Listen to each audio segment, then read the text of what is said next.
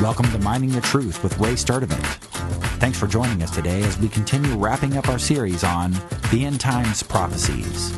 Here's Ray. Hi, I'm Ray Sturdivant. We're studying end times, and I'm here today with my good friends John Lay and Danny Jacobs. Welcome, fellas. Thank you, Ray. Thank you.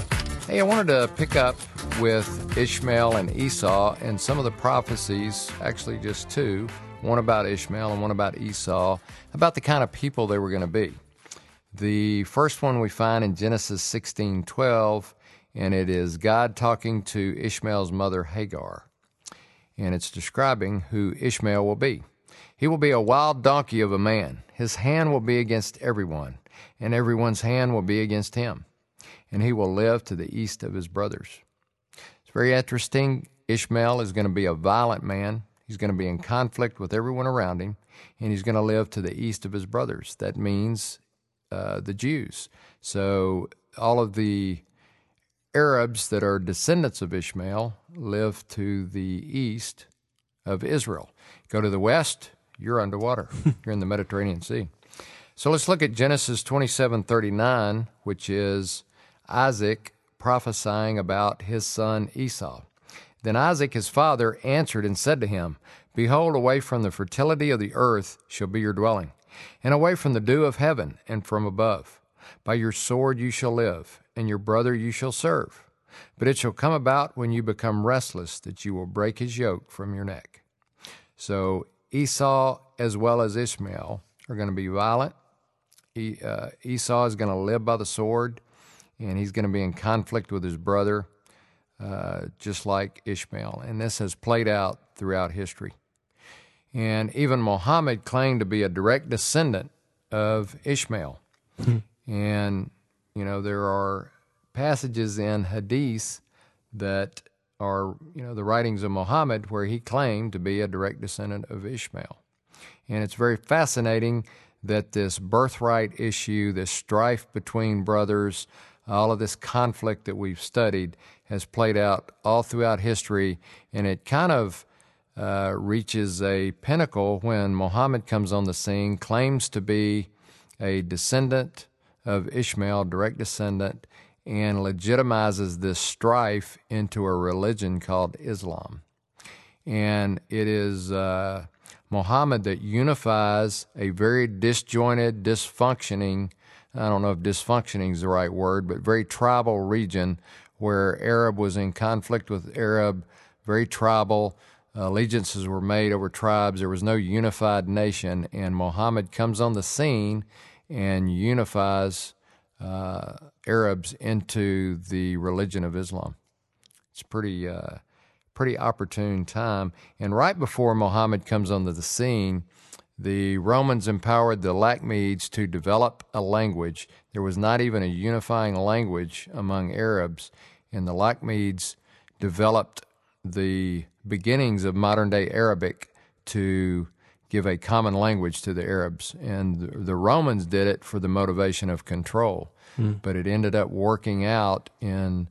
Uh, in the Arabs' favor, in a sense, of them unifying as a great nation, which, by the way, God predicted because Ishmael and Esau were both descendants, uh, Ishmael being a direct descendant of Abraham and Esau being one generation away, God predicted that all of the descendants of Abraham would be a great nation. So, does the Bible give us then any kind of uh, credence to maybe some of Muhammad's claims that he could actually be a direct descendant of Esau or Ishmael? Uh, I, there's no direct uh, comments, you know, biblically, but right. I can certainly make the leap that, you know, he he could very easily be a, a direct descendant of Ishmael, in my opinion.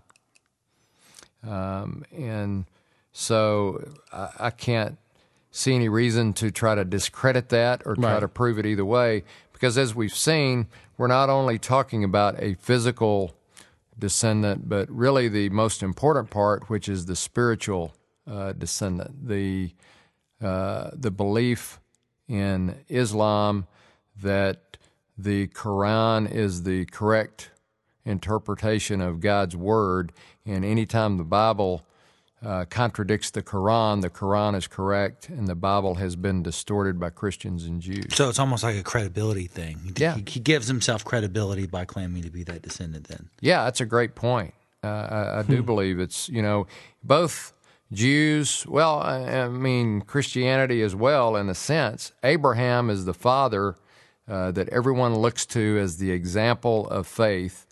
Uh, Jews, Christians, and Muslims. Abraham is yeah. the father, and so the closer I am to the father, the more credibility I have. So, yeah, it's a I great mean, point. especially even that Jesus was a descendant of Abraham. yeah, Oh yeah. Yep. I mean, I mean, look look at that direct parallel and contradiction between the Quran. It immediately immediately kind of trumps the Christian religion by saying that you know Jesus and or, or- and uh, I guess Muhammad would be brothers then, Or, I mean, uh, descendants of each physically, but you know, Paul says that we are all Abraham's offspring by faith.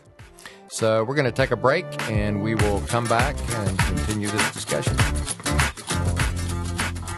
You've been listening to Mining the Truth with Ray Sturdivant.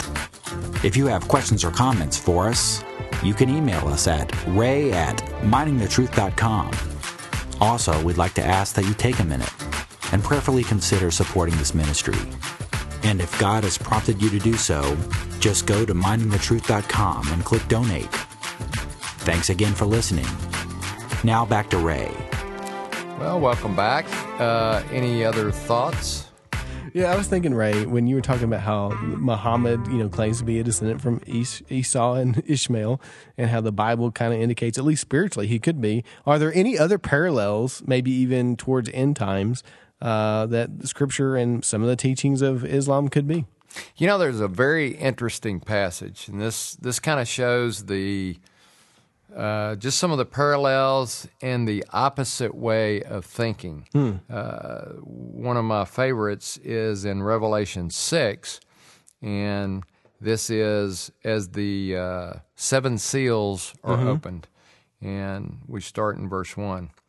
And I saw when the Lamb broke one of the seven seals, and I heard one of the four living creatures saying as with a voice of thunder, Come. And I looked, and behold, a white horse, and he who sat on it had a bow, and a crown was given to him, and he went out conquering and to conquer. You know, in Christianity, for the most part, uh, a lot of people view that as the Antichrist. That The Antichrist is a false Right, right. Christ riding Yeah. on a white horse. So he's a anti-false Christ going forth to conquer. Well, Islam views this passage as representing the Mahdi. Their end times figure that's the unifier. You know, he's the one that brings uh, prominence to Islam and world dominance. So Wow. it's, it's fascinating. That's a very telling parallel to me. You know, just some other passages that talk about in Revelation the martyrs that come out of the tribulation have been beheaded. I mean, who beheads today?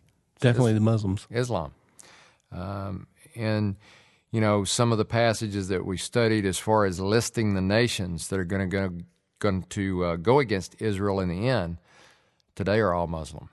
So there's just, uh, it's very interesting. And, you know, some of the other parallels, they believe that Jesus, they call him Isa uh, al-Masih, is going to come back and really scold all of the Christians for claiming him to be God. He's going to say, I never claimed to be God. That's blasphemous to Allah. And Muhammad had it right. He's the last great prophet. You guys got it wrong. And he's going to go about persecuting uh, Christians and Jews and pointing everyone to the to the Mahdi as the unifier both politically and religiously to bring Islam into world prominence. You know, it's interesting that all of the the fact that the Mahdi will be the unifier because there are two sects, main divisions of Islam, Sunni and Shia, Right. but they both unify over the Mahdi. It's very interesting. You know, the Mahdi and uh, two different views. The Sunnis believe the Mahdi will be just the most qualified leader in the last days.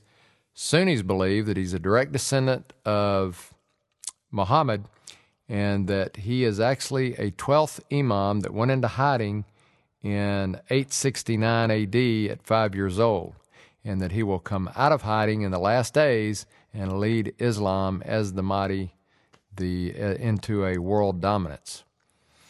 And if you've heard Ahmadinejad, the leader of Iran, sometimes in his speeches talk about the 12th Imam. That's who he's talking about. And the beliefs of the Shia is that they have to create chaos, this war between the Jews and the Arab, or between the Jews and the Muslims, uh, and even the Christians, and they've got to get this chaos started before the Mahdi's going to come out of hiding, the 12th Imam. Why do you think people still deny that, even though that they say that? I don't know. I have no idea. I mean, he says it. Uh, you've For what you- reason do we have do we have in this nation to doubt that he's not serious? I don't know. It's um, I, I don't know if we just excuse him as a madman or we don't want to deal with it. I think a lot of it is fear based. Yeah. Uh, I, I don't think we want to deal with the reality of what they actually believe. Yeah, I mean, he said it in front of the UN. Yeah. I mean, the entire council. I mean, he's up there talking about the 12th Imam. Yeah. And I think a lot of people don't know what the 12th Imam is, is part of it. Uh, I'm not sure that, you know, they really. They think it's his tailor. that makes the suits. Yes. Well, should we be looking for, you know, some kind of Mahdi to come out of hiding? Well, you know, there's no guarantee. You know, when I It's, it's not Bible, so. Nah, I mean, you know, when I first started studying this, I went, wow, the Mahdi, you know, parallels with the Antichrist. It must be the Mahdi. You know, there's nothing in Scripture that we can dogmatically say that who Islam believes is the Mahdi is going to be the Antichrist. But certainly has enough parallels that ought to raise our attention if, you know, this Imam uh, comes into prominence. And it's more likely because there, I think 80 per, don't quote me on these exact numbers, but it's, you know, something like 80% of Muslims are Sunnis. So I'm assuming that the Mahdi is going to be the most qualified. And whether the Shia will recognize Right. A typical him- ride rise to power. from- yeah, Yeah, yeah. And whether and if we believe, if we believe, which I, I, I don't, I don't uh, take a hard stand on this. Let's just say, what if the Mahdi is the Antichrist? According to Scripture, it's going to be a very messy uh, grab for power. If you know, uh, whoever the Antichrist is, it is a very, it's very much real world. He is conquering kings. It's messy. Uh, there's a lot of conflict. I mean, do you see any anything like maybe the Muslim Brotherhood today kind of leading to that at all? Or? I, I think it's uh, when I did this study, I could not figure out how Islam was ever going to unite with all of these corrupt dictators in place. You know, one Arab Spring, and I see uh, very easily how this could happen quickly. Wow. And certainly the Muslim Brotherhood could be the catalyst for uniting Islam and bringing a some kind of ruler, end times ruler into power. Uh, you talked about the Mahdi and Isa al-Masih. Mm-hmm. What about the Dajjal? I mean, The Dajjal is uh, not universally um, believed in by Islam, as far as I understand, Oh, but he is kind of their version of an antichrist. He's like a false prophet. He goes around spreading lies, and it's just their their version of a false prophet. And uh, but he is an end times figure recognized by certain portions of Islam. But most of most of Islam believes in Isa El Messiah, which is they believe Jesus is going to return, and they believe in a Mahdi is going to unite Islam, uh, both in a it's the uniting of the government and the religion into one entity and one power base that the Mahdi is going to rule. Well, that's all the time that we have for this segment. We look forward to continuing our study next time. I'm Ray Sturdivant, Mining the Truth.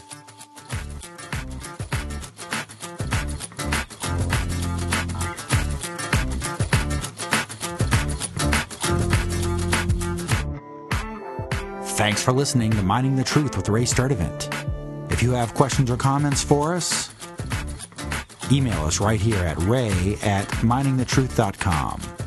We welcome your comments and hope you'll join us next time for more of End Time Prophecies.